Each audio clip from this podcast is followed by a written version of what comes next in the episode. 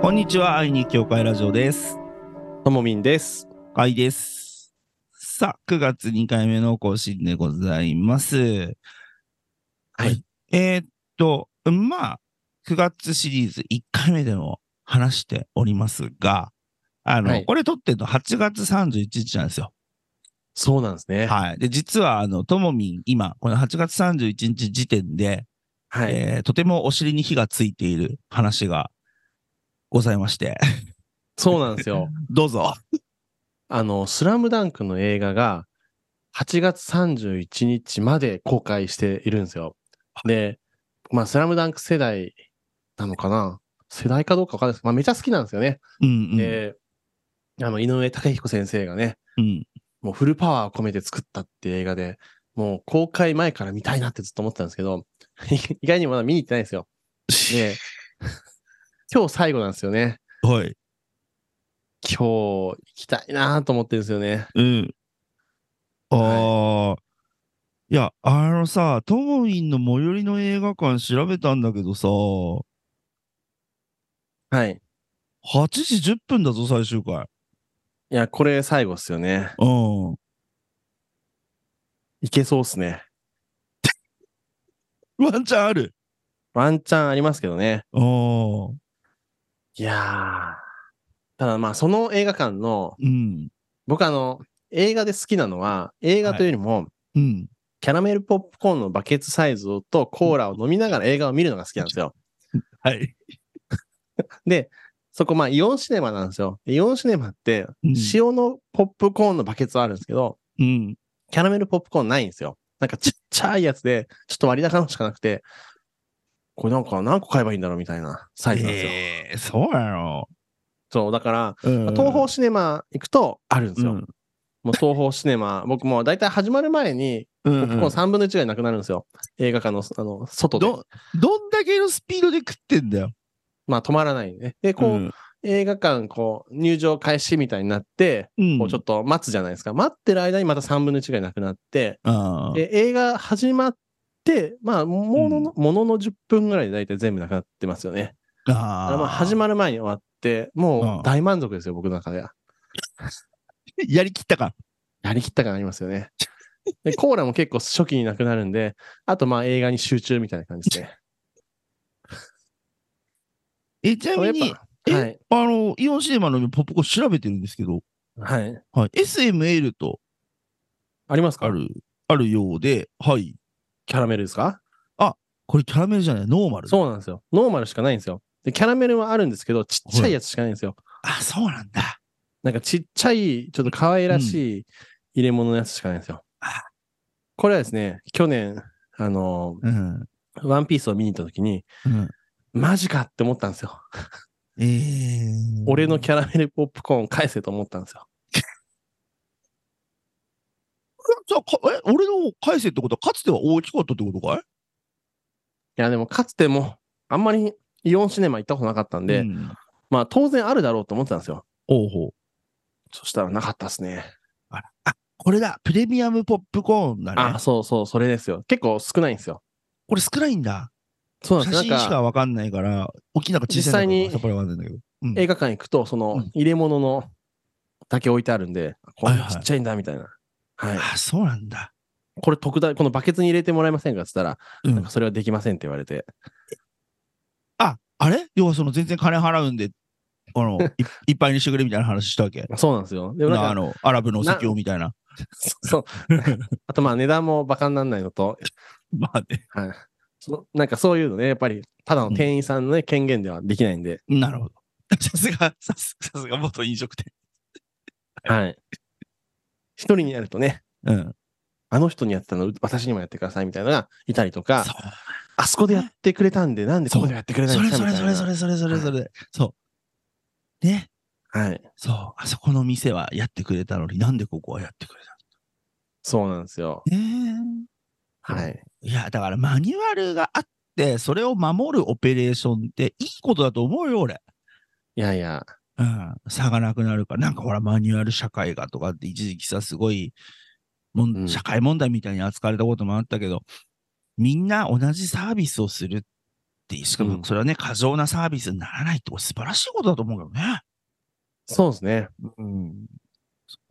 うそん。のね、ちょっとした行為がね、うん。あの人はやってくれた。あの店はやってくれた。なるじゃなそうですね。い。ね。よくないね。よくないですね。で、まあ、くスラムダンク見に行け、そうですか。まあ、あの、諦めたらそこで試合終了な んで、はい。諦めずにね、今日過ごしたいと思いますね。うまいこと言います。まあ、今ちょうどバスケットボールもあのワールドカップってやってましたからそうなね。うん。ね、世紀の一勝しましたからね。そうだね。はい。そうねなかなかね、こうアジア人がね、バスケットボールで、えーっと、うんこう、ね、あの、派遣を取るのは難しいと言われてますが、でもね、すまあ野球もね、今だとね、日本が一応世界一を争うぐらいのそ国うだねでね、まあ結構優勝したりします。サッカーも結構、昔はもうワールドカップに出れたら悲願みたいだったのが、そうもうなんかある種出るの当たり前になって、うん。ね、今度今、一次リーグ突破、ね、目指してみたいなのが、やっぱり少しずつ世界で活躍する選手も増えてますし、うん、バスケはもうちょいかかるんですかね。ね例えば、えー去年のワールドカップで、はい。えー日本代表がスペインとドイツに勝ったよね。はいはい。まあ、いわゆる伝統国に勝ったと。ジャイアントキリングでしたね、あそうれでしはねょ。で、J リーグ発足して30年。わあ。 30年かかってる。まあ、その前のプロ化準備期間含めたら40年近くかかってるわけだ。うんうんうん。バスケもなんか、二つに分かれてたんですよ、日本のあ団体が。そうだそよれね。が、うんそう、統一、ね、するのも結構時間かかったりとか。うん、うん。はいはい。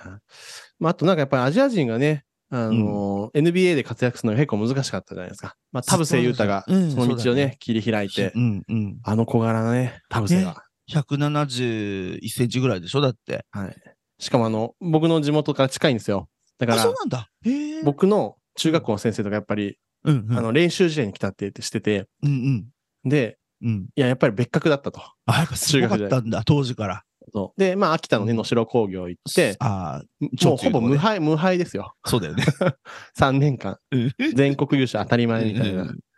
それ、そんな選手でも海外で活躍するのは、世界のね、第一のね、NBA で活躍するのは、うんなかなか難しいっていうね。うん、うん、うん。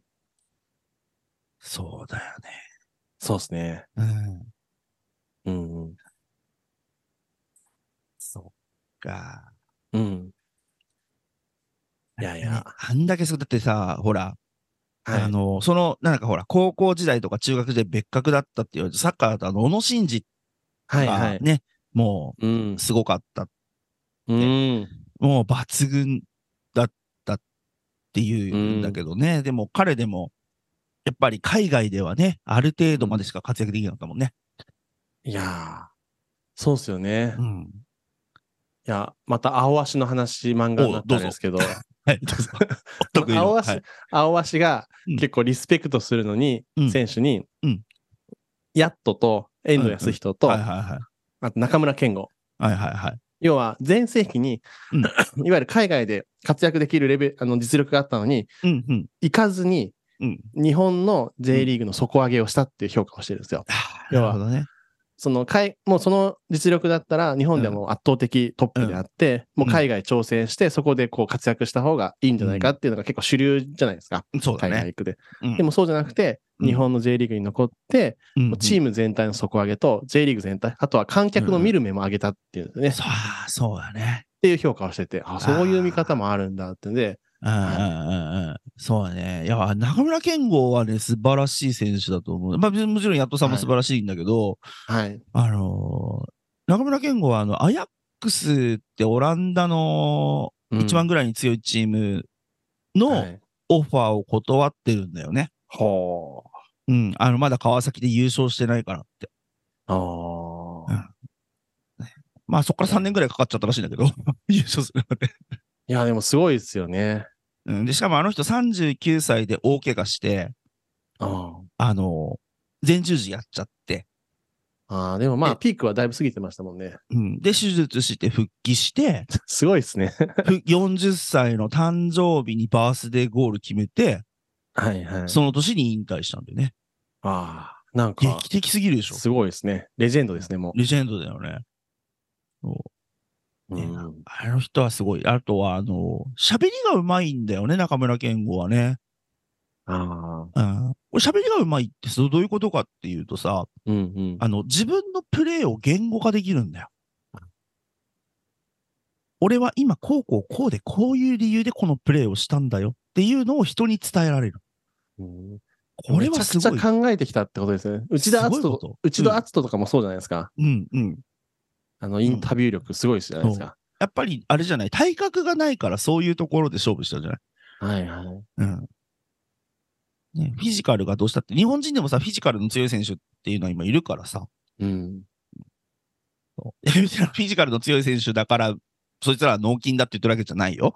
うん いやでも思考力って本当にすごい大事だなと。まあなんうかんスポーツって本当にうん感覚に突出してる人っているじゃないですか。まあ野球だと今うのん長嶋茂雄選手とはいかはいね、はい。感覚派じゃないですか。うんうん。うん来たらビュッと振ればいいんだとか、なんかね、はいそういうタイプなんですけど、まあうん僕好きなのは落合博満は完全、全部を説明できるんですよね。うんうん。なので、超ね、論理思考っていうか言語化思考強いですそようね。や、落合はすごいね。確かに。まあ野村監督とかもそうですよね。ああ、そうだね。野村さんもそうだね。いや、二人とも監督としての評価めっちゃ高いんですけど、選手としても異常ですからね。異常だね。 そうなんですよ。うん、確かにすごい。うん。うん。どっちも、その選手として成功するっていうのもいらっしゃると思うんですけど、うんうん。こう、監督として成功するっていうのはまた別の能力じゃないですか。そうなんです指導力。うん。そうなんですよ。全くその通りでございますう。ん。うん。そう。自分がプレイヤーなのと、えー、マネージャーなのはもう能力が全然別の能力だよね。そうですね。うん。いや、ちょっと牧師の話を引き合いに出してあれですけど、どうぞ。ちょっとね、キリスト教番組なので、はい。まあ僕ってその、いわゆる、その、どこの教団、教派にも属せずこういう活動をしているので、うんうん。こういうか、なんか、いあの言葉もそれなりにもちろんね、うん人を傷つけたりとかなんか以外で、い何でもでも言いやすい立場だなと思うんですけど、うんうん。業界の中に残って活動するっていうのはまた違うんだろうなって思うんですよ。でそう、だね。その中で僕がすやっぱすごいなと思うのは、うんあの、ロックボックスのやっぱ関野さんなんですよ。だって、ね、教団に所属してるんだもんね。そうそうそう。しかもね、すごい伝統的なルーテルというところにいながら、う。うん。それをしていて、でやっぱり話したことあるんですよ。いや関野さんなんか外でもっといろいろやったらいいじゃないですかって言ったら、うんいや、僕はうんここに属したままやりたいんだって言っていて、おうおうおうで、まあ、いろいろやって、まあ、大体内側からね、いろいろ叩かれることがちょくちょくあるっていうのそを、まあ、だ笑い話としてね、いつも話してくださるんですけど、うん。いやなんかそういうね、人もすごい必要だなと思うんですようね。んうんうんうんうんうん。で、僕はそれは自分が選ばなかった道なので、うんうん。なんか選ばなかった道を選んでる人を見ると、うんうん。すごいなって僕はやっぱ思うんですよ。うんうんうんそういう道もあったであろう。まあ僕の場合なかったに等しいかもしれないですけ どね。うん。まはあ、いトミーの場合はね、その、はいであの、この、その、なんだろう、会いに行くキリスト教会の、はい。あの、まあ、スター・ウォーズ風に言うと、エピソード1を聞くと、はい。もうしょうがないよねって感じだよね。まあそうなんですよ。どこも、あ、そんなのいいから教会のためにみたいなことそうをそうそうそうね、言われ続けたんで、うんまあ無理だなって思って、まあね、自分で一人で始めたんですけど、うんうん。まあこのね一人で始める人もね、あんまりいないと思うんですけどね、この業界でまあまはあ、。それはいないよね。さそれはそれでいない。うん。でもいながらも、うん。ある種のこうね、尖った形で、しかも、ちゃんと牧師業もしてるっていうのは、うん。うん。うんすごいなっていうのをね、それいつも思うんですよ。ああ、なるほどね。そうだよね。確かにね。あのー、組織の中に残ってっていうのはさ、はい。それはそれで大変で、まあさ、ほら、あの、過去これは俺もともみんも、会いに行く教会ラジオで何度も言ってるけど、はい。なかなかその組織を中から変えるっていうのは歴史的に見てもない。あそうなんです。ないですっね、ていうこれは。うんうんほとんど。ね、ほぼほぼ前例がない。そうですね。うん、まあ、彼の場合はね、組織を変えようとは多分思ってるかどうかわかんないんですけあどあ、、そうだね。プラスアルファでやってる感じですだから、組織のことをめっちゃやった上で、うんプラスやってるので、すごい単力だなって思いますね。うん。まあ、自分のこととしてやってるって感じなんだろうな。あそうだと思いますうん、ね。なんか、あの、うんもうそのね、教団の仕事はするけど、自分は牧師としてこうありたいみたいなさ、そうかもしれないですね。そういうバランスなのかもしれないね。うん。うん。あの、ですね友達でもいるね、それは。うーんう。ん。あの、日本キリスト教団の、まあ、あの、たびたび話題に出すうん友人なんだけど、彼はい。は結構、なんだろうな、割割と日本キリスト教団に関して知ってる身からすると相当頑張ってると思あ、そうなんですかう。うん。あの、すごい頑張ってるなと思う。えーうんそのまま、もうちょっと尖ってほしいですね、じゃあ。そう、もうちょっと頑張ってほし い。やっぱね、このね、いや、でさ、結局さ、そのさ、あの、忙しいっていうところに行き着くんだよな。あの、ほら、大体さ、その伝統的そうなんなです教団はにい属してる牧師は忙しいっていうのが定説になってるじゃない。もうなんか、でも、多分減らせるものってめちゃくちゃあると思うんですよね。絶対あるのよ。トービーの言う通りでさ、前前からトービーずっと言ってるけど、はうい。ん、絶対あると思うんだよね。うん。うん。そう。だって、それ言ってたもん、その、その友達も話す時間とか、人と話す時間とか、やっぱ、誰が来てもいい時間とか作りたいって。おーうん。そうだから、ね、せめて、うんせめて、その、なんだろうな、リアル協会で難しければバーチャルでもいいから、うん。なんかね、あの、ズームとかでもいいから、なんかそういう、いつ誰が来てもいいですよっていうのを作りたいって。うんうん。やったらいいと思いますけどね。ね、ちょっとね、だから、実際動いたんだけど、はい。うんなんか業務にやっぱ追われてみたいなさ、なんなんですかね、忙しさか。あれまあ、しょう気の毒だなと思うのが、はい。でかい組織になるほど会議とかがあるんだよな。なんかその、 まあ一般の企業だとね、会議の必要性の有無とかすごい取り出されて、そうそ減らしたりするけど、うん。まあ減らないですもんね。多分キリスト教では減らないんだよな、そこが。うん。会会議もなんかその賛美があって祈りがあってうんうでん議題に対する意見もう全部事前に送ったらいいのにって思うようなことであるじゃないですかあれなんか10 15分とかにしたらいいいいと思いますけどねキュッとまとめてね。はいうん。そうでしょ。だって議題を先にさ、全員に送っといてさ、はいで、もう目いっぱい考えてきてもらって、はい、で、用意どんで30分で終わるみたいなのっていいじゃん、全員で喋ってさ。 うん、思いますけどね、うまあん。そういうグループのやつは分かりませんけども、うん、でも せそういうふうに、なんかこう、非効率なところに美点を見出してしまうというのが、うんまあ日本人はちょっととりわけ強いのかなとは思うけれど、でもなんかその僕とその他の牧師でちょっと違うなって思うのは、うん。僕聖書の話って月10回ぐらいやってるんですよ、そうだよね、はい実はね。うん実は10回ぐらいやってるんですよ、うん礼拝をねうんでも、僕、その、んん原稿を準備する時間を、うんいわゆる普通の予定の中に組み込まないんですよ。おうでも、なんかいろんな僕さんの話を聞くと、おう例えば金曜日はメッセージを作る時間とか、何曜日はみたいなことをおっしゃってるんですけどう、んうんだからその辺で僕の中で多分優先順位がだいぶ違うんだなって思ってあ、でその、その取るか取らないかで、そのメス、あの、聖書の話のクオリティが変わるかしたら、まああ、それなりの変化はあると思うんですけど、ーうん。なんか、そういうところが多分意識は僕は違うなって思っていて、うんうん。そんなに違うかと思うよね。うん。だって僕10本作ってますよ。 少なくともって思って、うんうんまあ、自分基準で考えると、じゃあその作る時間をどっか他で探して、うん うん。きあの、細切れでも、でもうんう、んその、そこで人と会うとか、多分優先順位だと僕思うんですよ。だから僕あー人と会うことが全部優先順位もで、う、もうすべてはそこだもんね。全てがそこなんですよ。うん。とか、うんあとなんかその本を読むことも仕事だって牧師さん発信してる人もいるんですけど、いるね。本は僕の中ではやっぱ違うんですよね。そうだね。特に娯楽とか気分転換とかそのうなん部で分すよも大きいもんね。それこそね、本読んだ内容とかね、使うことありますけど、調べたりもしますけど、うんうんやっぱり別枠なんですよね。うんだから僕の中でちょっと、意識がちょっと、うんうん違うなっていうので、時間配分違うなって思うんですよね。うんうんうんうんうんうん。まあ、これは人それぞれ違うと思うんですよね。ほら、健太郎さんもさ、もう別に土曜日だからってあたふたしないみたいな話してたじゃない健太郎さんでも金曜日ですよ、作るの確か。ああ、なんか、そうだ、金曜日作る日、はい。うんうん。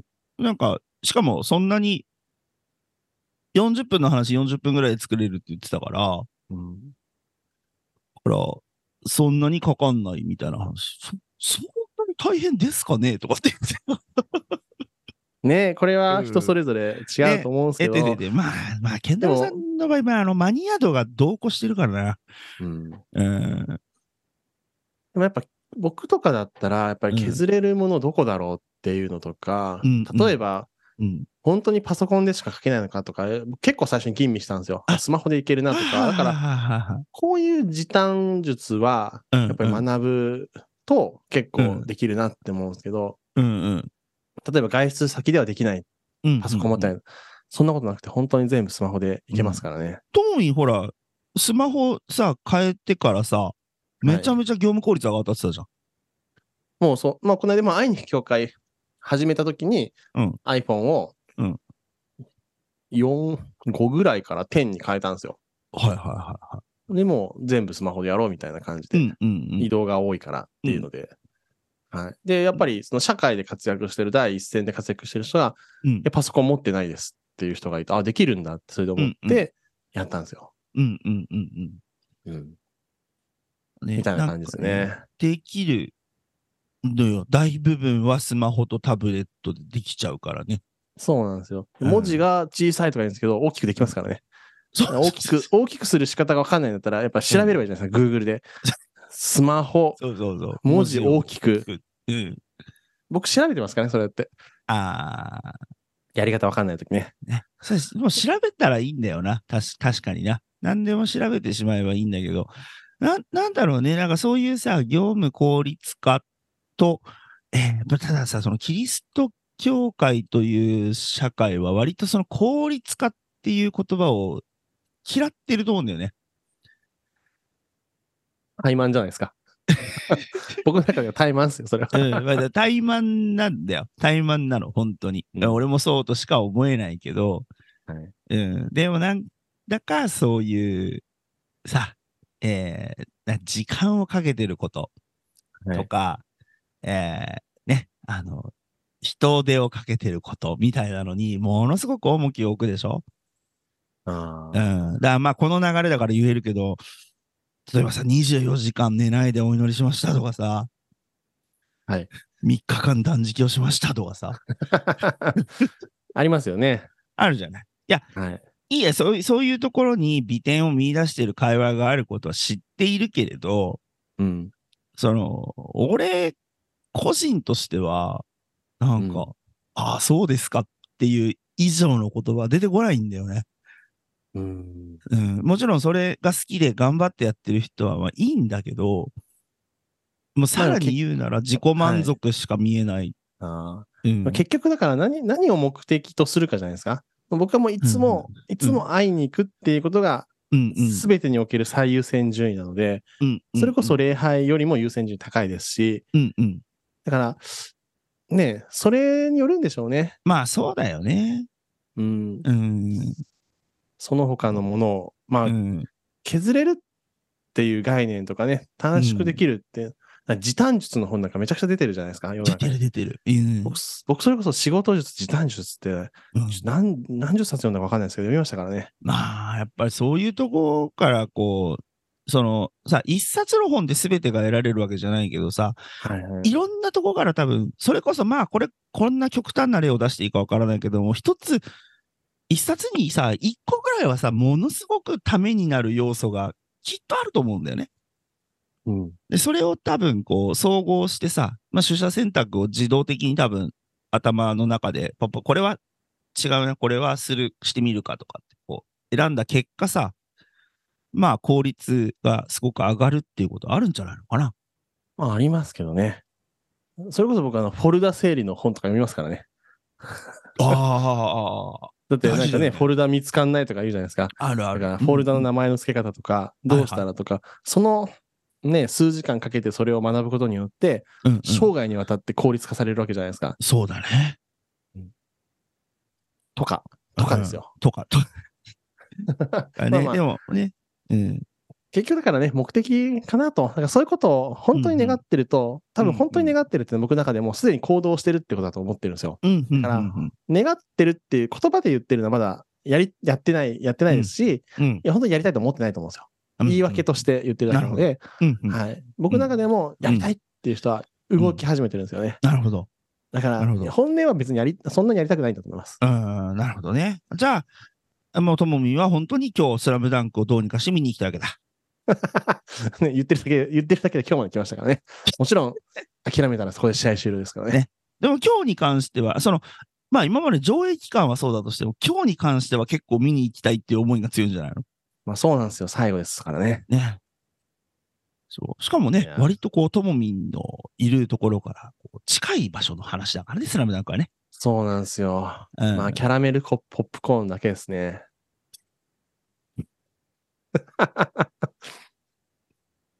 すごいね。映画と同等の重さがあるんだね。キャラメルポップコーンに関してね。そうなんですよ。まあ、映画単体を見たいっていうよりは、やっぱうりん映画館でキャラメルポップコーンとコーラを飲みたいっていう娯楽娯楽なんですよ、僕の中そ、で。そこまで含めての映画鑑そうな賞。んですよ。そうなんですよ。うんそうなんだか、よね。だって、あ、の、映画ってこう、受動的じゃないですか、見てる時間が。そうな多んだ分よ。、受動的なことがうん。 2時間とかって結構難しいタイプなんですよ。あえ本、本は、本と漫画は能動なんですよ。読まなきゃいけないんで。わかるわかる。わかるわかる。で、映像関係は受動なので、そう僕結構それがうん、あんまり得意じゃないんですよね。俺もそうなんだようん。あの、映画と、はい。